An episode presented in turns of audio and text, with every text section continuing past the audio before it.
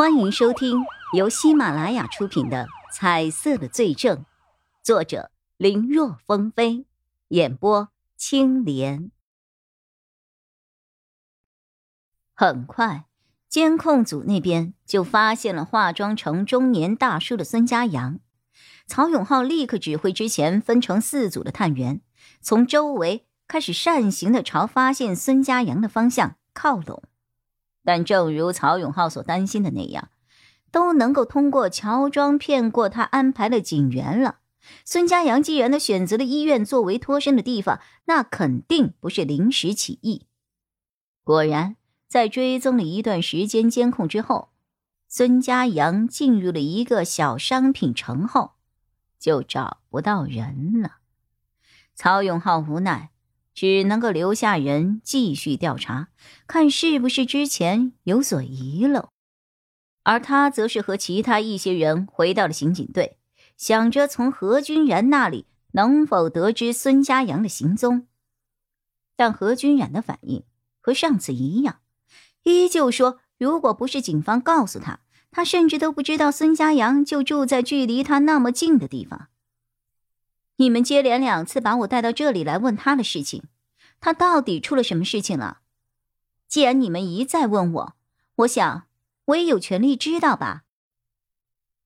之前一次来警局的时候，孙家阳因为很快就拿出了不在场的证明，所以警员并没有告诉何君远，孙家阳被怀疑是盗窃案的嫌疑人。毕竟在没有足够的证据面前，身为警察是不能胡乱给人定罪的。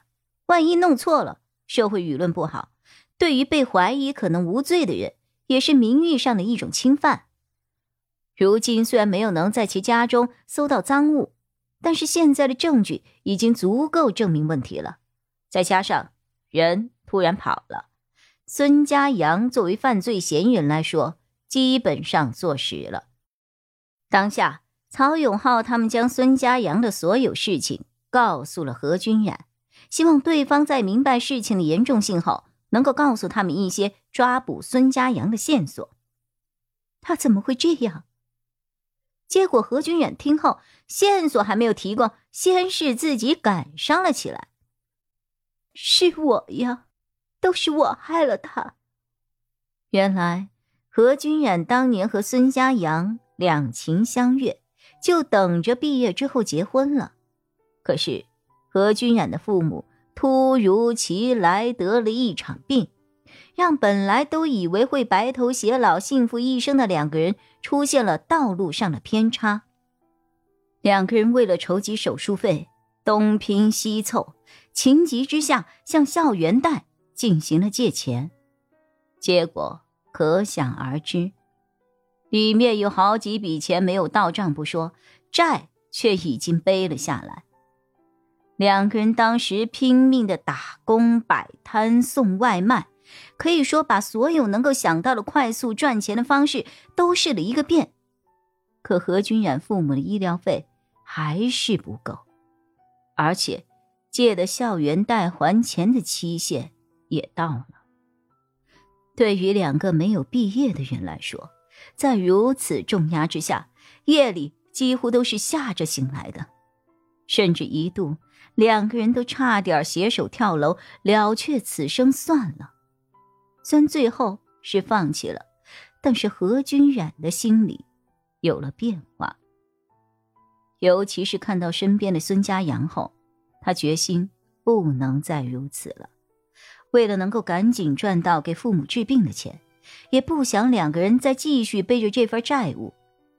尤其他最不想看到的是。孙家阳明明都累得不成样子了，却还要强颜欢笑让他开心。这份爱，他不配呀。最后，他选择离开了孙家阳，成为他被别人所包养的人了。他用对方的钱把医疗费付清了，欠了债也还了。此外，他还给了孙家阳一笔钱。希望他以后能够去找一个更好的女人，就全当是给他的贺礼了。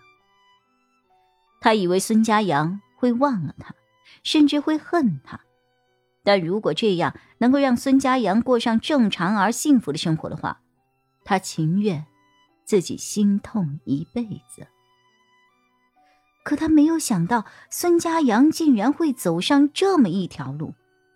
他知道孙家阳的性格很容易激动偏执，但是他没有想到会是这样的。这些年，他恪守本分，从不与外界联系，也不曾和孙家阳联系。这么做是为了怕自己知道孙家阳的行踪后，或许会和对方再续旧情。可是，他现在已经不干净了。他觉得自己更加不配拥有孙家阳的感情。